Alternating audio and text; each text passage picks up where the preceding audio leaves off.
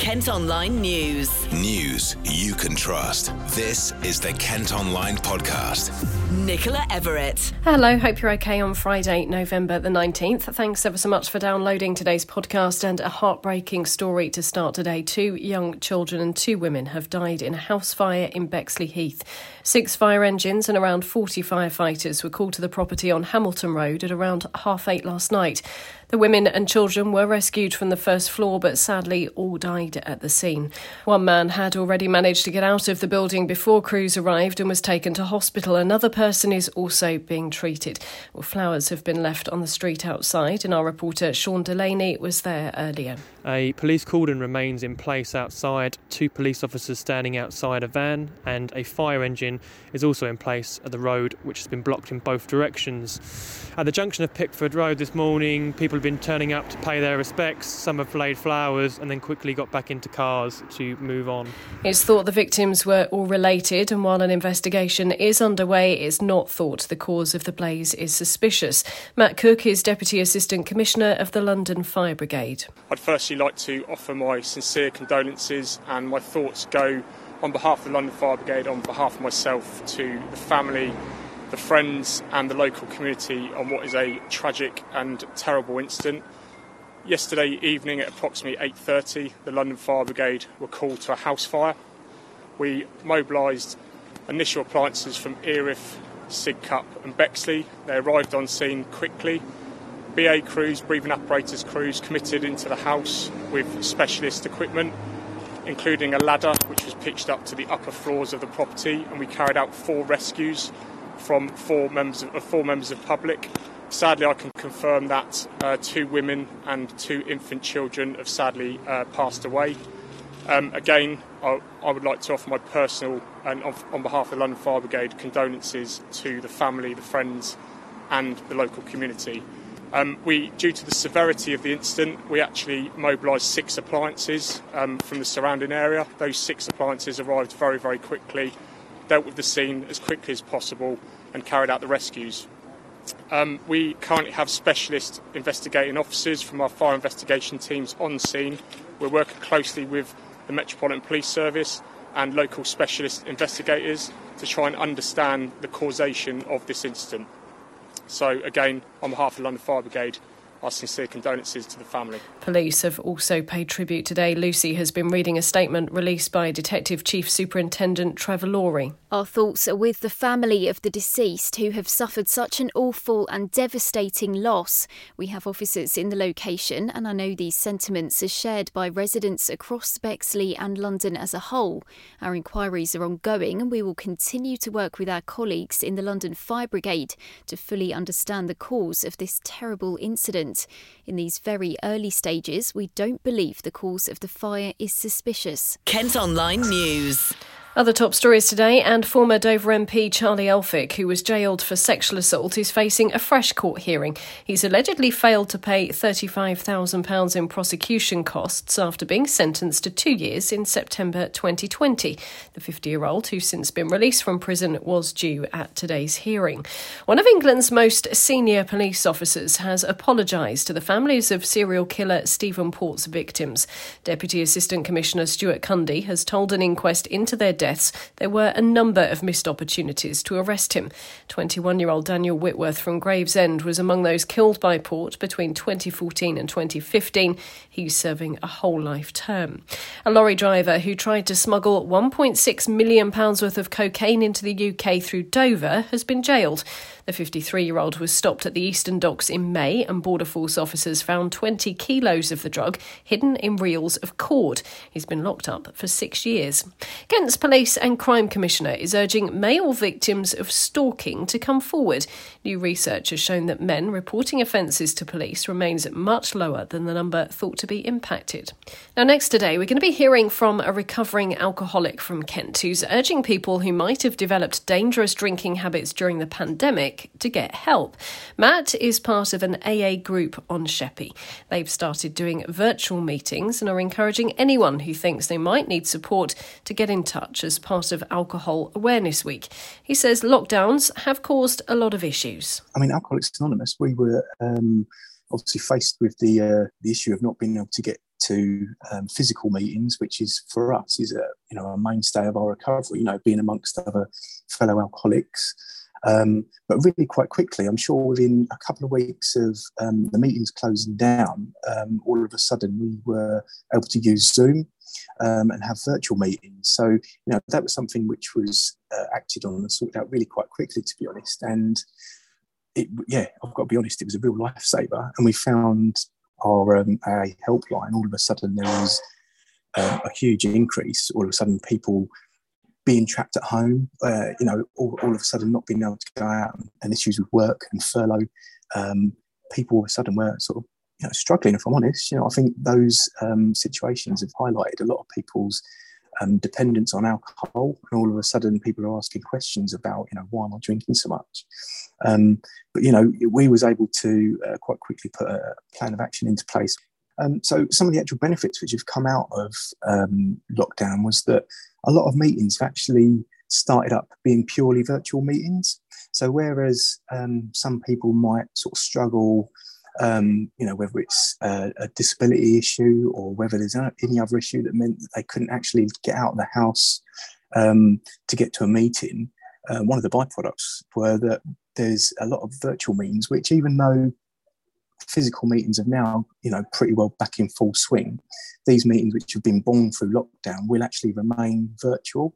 Um, so you know that, that issue where people couldn't get to meetings is not really an issue now. As long as you've got access to internet you know you've got the world at your fingertips. And the other things and obviously um, you know a lot of people might be restricted to the areas that they can visit for meetings but now you know the whole world of recovery has been um, has opened up. You know i've attended meetings in australia and in america and um, which is not something i could do usually um, so all of a sudden this whole world of recovery has opened up. And i think people are actually able to reach out a little bit more now as well. Um, obviously the telephone service has always been there but certainly um, the virtual meetings have been a you know a real godsend for us i think if anyone does have any questions or any concerns about their drinking, or they, they've noticed that it has escalated through lockdown or um, any of the issues that have happened recently, you know, just ring up and have a chat with someone because it might be that you know you're not an alcoholic and you are just going for a bit of a rough time at the moment, and at some point it will just naturally go back to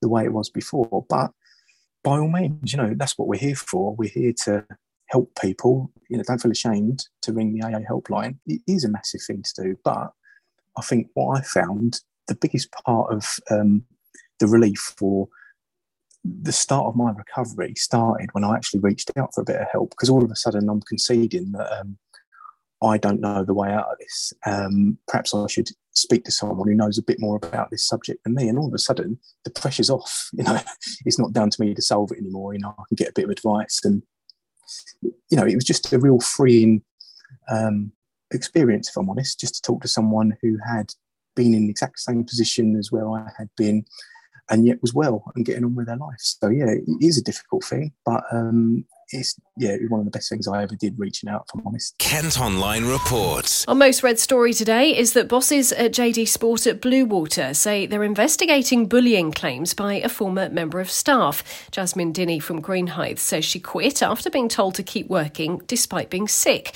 The 17 year old says she faced unprofessional arguments with management and then posted about it on Facebook, which attracted more than 900 comments. While the story is investigating, Bluewater also say they're aware of the allegations and take complaints of this nature seriously. A group of young people have been caught on CCTV smashing a car window with a traffic cone in Canterbury. One of them can be seen throwing it at a Volkswagen in South Street. Police are investigating, and you can see the footage at Kent Online.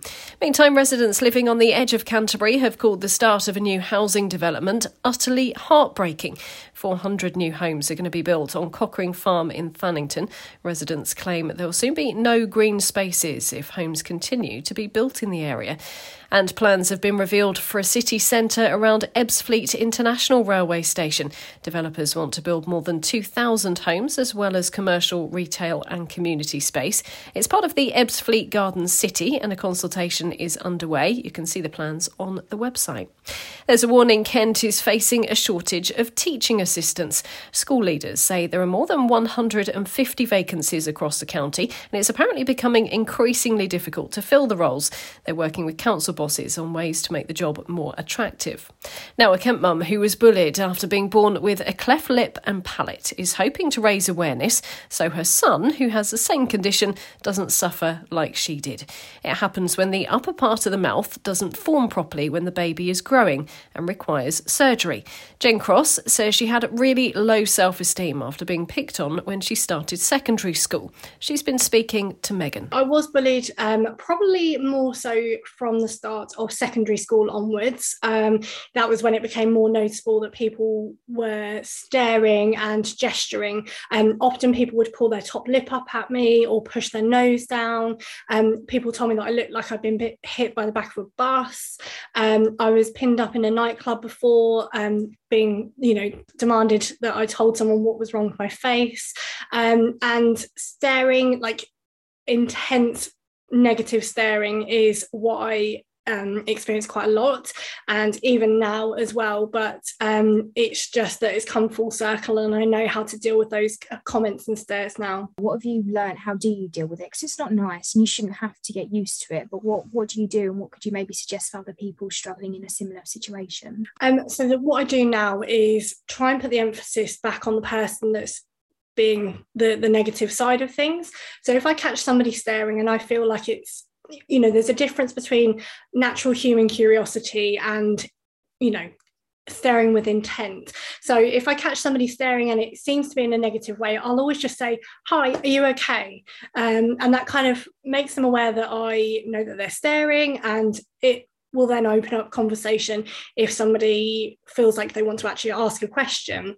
Um, for anybody that's actually experiencing bullying now, I would definitely make sure that you're talking to somebody. Um, it doesn't matter who it is, whether it's a health professional, um, some random person on the internet that's going through it, or you know a friend or family member. Make sure you're talking to somebody find a hobby make sure you can absorb yourself in something that you absolutely love doing so when things feel really bad that you can you know get yourself away and and actually find some enjoyment um, and also make sure that you know that nobody can make you feel less valid of a person than what you are. You are totally loved and important, and never let anybody make you feel any less than than what you are. How has your sadly negative experiences helped you build this business your work with charity and what does your business do? And obviously the charity as well. Yeah so don't get lippy was something that was said to me um, growing up and up until a couple of years ago had the most negative impact. It still used to make me shudder. Um, and it was a very good friend of mine who um, encouraged me to use it as a business name. If I can't use it as a business name, who can? Um, and actually, part of my story is that my son Will was also born with a cleft lip and palate, um, which is not a hereditary condition. Um, so it's brought up a lot of old things. And I wanted to share our story not only to raise awareness for the condition, um, but also show people what mothers who are expecting children with clefts go through, all the prep work, all the operations and the uncertainties um, that we kind of go through before the baby's here. Um, and then also show um, feeding experiences because that can also be incredibly difficult. Um, and I just kind of film what I think is important to share or you know certain subjects that come up and I think actually I'm going to you know talk about this um, because being born with a facial difference um, is something and nothing to one person but when it's your own situation or somebody that you love that's being impacted by it you kind of want all you know as much information as you can get out there. So that's kind of what i do. I do a bit of a podcast. I do a bit of a bit of everything as you heard, the 34 year old has now launched Don't Get Lippy to help support others. We've got the details of how to get in touch at Kent Online. Kent Online reports. There's been an historic victory for the Green Party in a Whitstable by election. Claire Turnbull has become their first representative on Canterbury City Council. The vote was held after one of the town's three Labour councillors resigned in September. It's soon going to be illegal to hold your phone for any reason while driving. Laws are being strengthened from next year to improve road safety. Drivers will be banned from scrolling on social media and taking pictures or videos behind the wheel, but you'll still be allowed to use your phone as a sat nav. A Whitstable Pub has defended a decision to give a discount to people who live in the town. A customer from Herne Bay complained about having to pay 10% more for food in the monument on Church Street. They say the initiative is to try and encourage people to spend locally and cut their carbon footprint. You can let us know what you think by voting in the poll on the story. Kent's biggest theatre is getting a £1 million grant from the government. The Marlowe in Canterbury is among hundreds of venues being supported by the Cultural Recovery Fund. It's hoped it'll provide a lifeline so they can continue putting on plays and pantos over the Christmas period. Tickets have gone on sale to see Tom Grennan in Kent next year. The Don't Break the Heart and Little Bit of Love singer is going to be playing at Dreamland in Margate on the 27th of August. A drag queen from Tunbridge Wells has become the youngest contestant to reach the final of RuPaul's Drag Race UK. Crystal Versace was just 19 when they filmed the series earlier this year. She's now up against two other drag queens in the last episode of the series next Thursday night.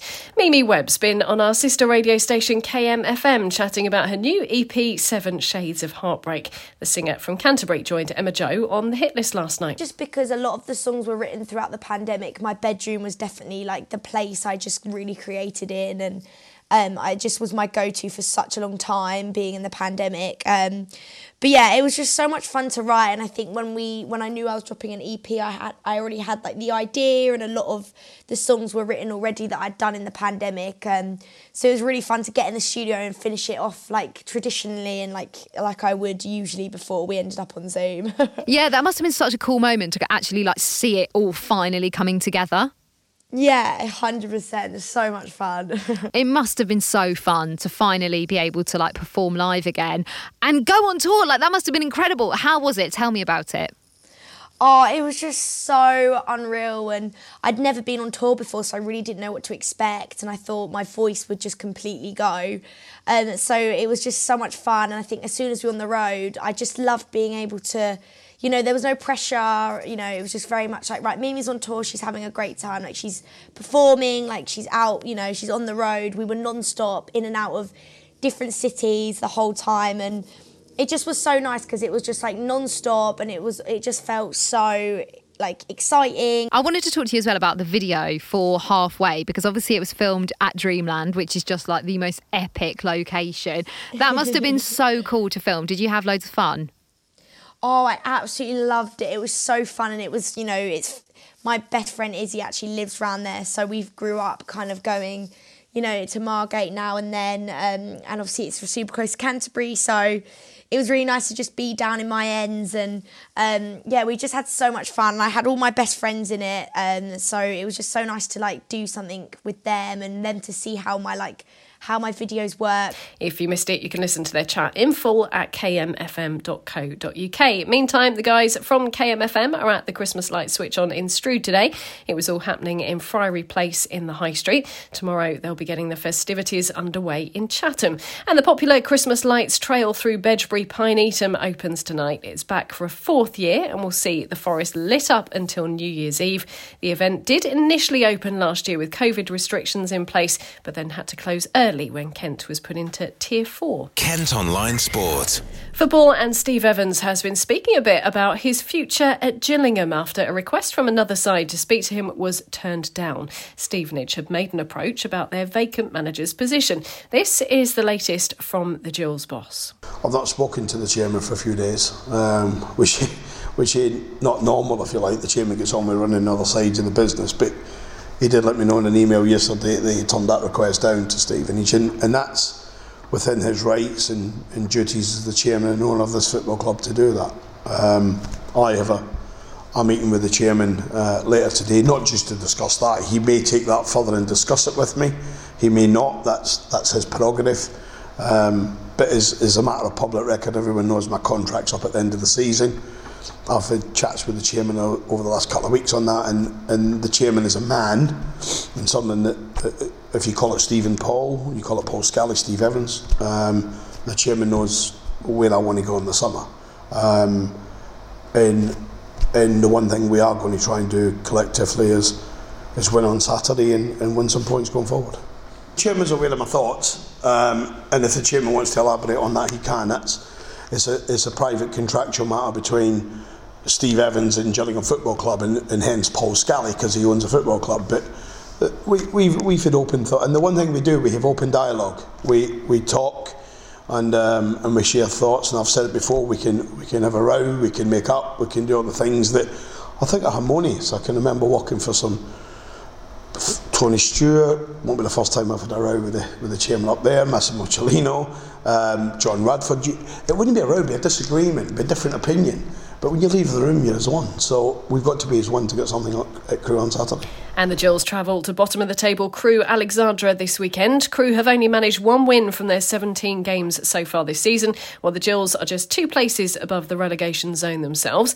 They're also struggling with a huge number of injuries. Here's an update on that from the manager. Nine or ten senior players, arguably, arguably you could have me in here or you could have Jurgen Klopp in here, but arguably eight in that treatment room would start most games. Not every game because it's a bit competition and form, but most would start, and that tells you that tells you what we're having to to play with. In all likelihood, I'll know Saturday morning who I can pick, and um, and as always, I will take counsel from the medical staff, and then um, myself and Paul will sit down and, and I'll try and make the best informed decisions. Kick-off in League One tomorrow is at 3 and you can follow the match action as it happens at kentonline.co.uk. But that's all from us for today. Thanks ever so much for listening. Don't forget you can follow us on Facebook, Twitter and Instagram. And you can also get access to the new ad-free Kent Online premium site by subscribing. Just head to kentonline.co.uk forward slash subscribe. Have a great weekend. We'll be back with the podcast on Monday. News you can trust. This is the Kent Online Podcast.